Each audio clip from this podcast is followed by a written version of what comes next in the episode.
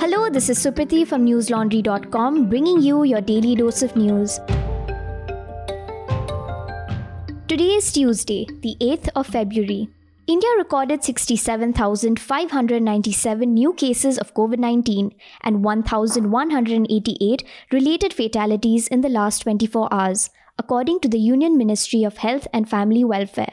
While there has been a dip in cases since yesterday, the deaths increased by 294.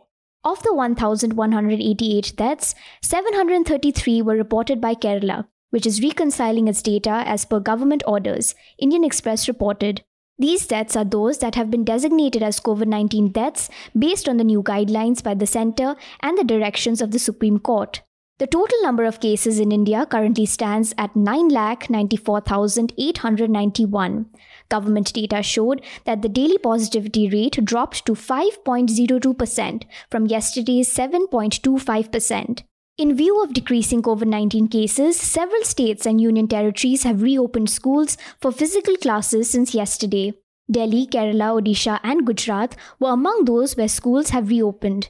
In her first parliamentary speech for 2022, New Zealand Prime Minister Jacinda Ardern said today that the COVID-19 pandemic will not end with the Omicron variant, and New Zealand will have to prepare for more variants of the virus this year.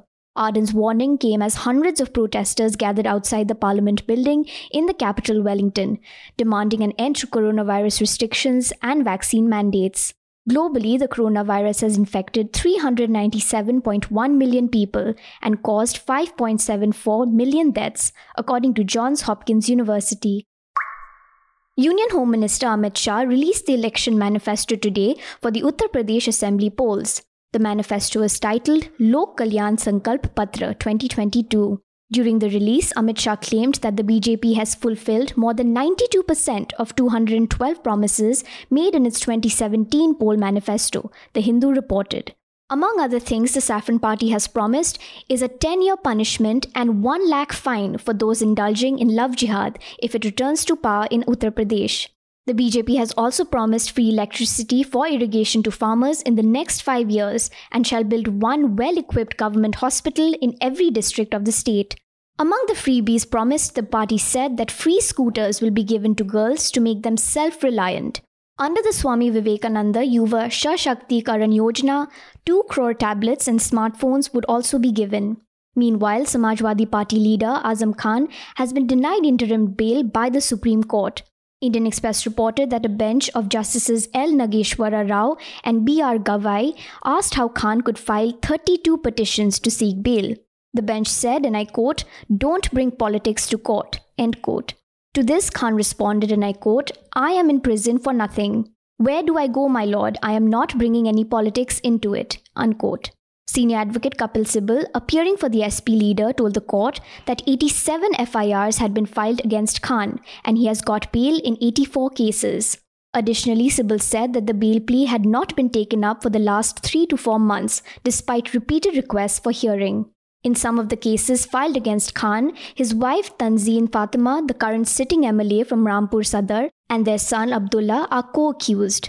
While Fatima got bail in December 2020 and Abdullah on January 15th, Khan has remained in jail since February 2020. Samajwadi Party has fielded Khan from Rampur constituency and his son Abdullah will contest the elections from the Suar seat in Rampur district.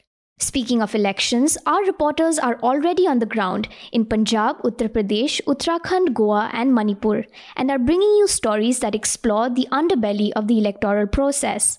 You can find our video and ground reports under the tag Assembly Elections 2022 on our website newslaundry.com.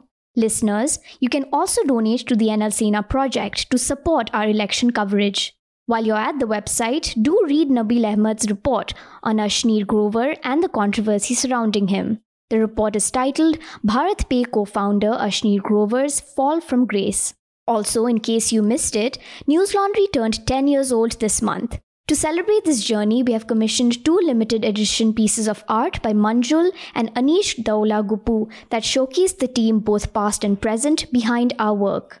The pieces will be up for auction only for our subscribers on February 13th. You can check out the details on newslaundry.com/decadal-art-auction. It is with your support that we can bring you the stories that matter. Do consider subscribing and pay to keep news free. Our lowest subscription starts at only 300 rupees a month. The Kerala High Court has upheld the INB Ministry's order revoking news channel Media One's license to broadcast. Media One, a Malayalam news channel, had announced on January 31st that it had gone off the air after the ministry cited security reasons to block its transmission.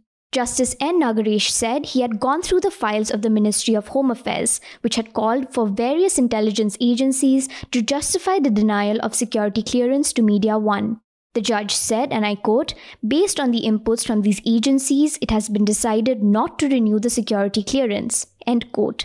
According to Live Law, two intervening petitions had also been filed in the matter by some of the channel's employees and the Kerala Union of Working Journalists. It should also be noted that Media One's broadcast had been temporarily blocked in March 2020 after the Delhi riots for being critical towards the Delhi police and RSS. Today, protests against students wearing hijabs spread to yet another college in Karnataka's Udupi district, hours ahead of a High Court hearing on the matter, ANI reported. According to Scroll.in, confrontations between groups of students on the wearing of the hijab have spread to a large number of colleges in Karnataka in the last few days.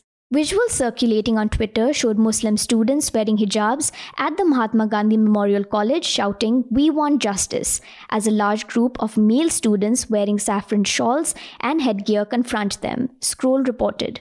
The male students were then seen waving their shawls and shouting slogans. Earlier today, both groups of students were barred from entering the college, News Minute reported. The protesters from the Hindu community said they got the saffron shawls from Hindu Jagrana Vedki, a Hindutva organization. A student in a burqa was heckled by a large group of slogan-shouting, saffron scarf-wearing boys in a college in Mandya today, NDTV reported. In the video, the young woman parks her scooter and heads to the college building when students wearing saffron scarves shout "Jai Shri Ram" and advance towards her. The Muslim student shouted "Allahu Akbar" in response. The High Court is hearing petitions filed by 5 women from a government college in Udupi today which questions the hijab restrictions. Chief Minister B.S. Bommai tweeted today, and I quote, "I appeal to all the students, teachers and management of schools and colleges, as well as people of Karnataka, to maintain peace and harmony. I have ordered closure of all high schools and colleges for the next 3 days. All concerned are requested to cooperate," end quote. Protests began last month at the Government Girls PU College in Udupi, when 6 students alleged that they had been barred from classes for insisting on wearing the headscarf. French President Emmanuel Macron has said that the coming days will be crucial to de-escalating the Ukraine standoff after 5 hours of talks with Russia's Vladimir Putin, BBC reported today. Putin hinted that progress had been made during his first Moscow summit with the Western leader since Russian troops marched close to Ukraine's borders. Moscow, however, has denied any plans to invade. The Russian president added that some of Mr. Macron's proposals could form the basis of further joint steps, stating that they were probably still too early to talk about. US President Joe Biden met German Chancellor Olaf Scholz in Washington on Monday and threatened to shut down a key Russian gas pipeline to Germany if Moscow invaded Ukraine. US officials believe Russia has assembled 70% of military forces needed for a full-scale invasion. Prime Minister Boris Johnson wrote in the Times newspaper that the UK was considering deploying Royal Air Force fighters and Royal Navy warships to protect southeastern Europe.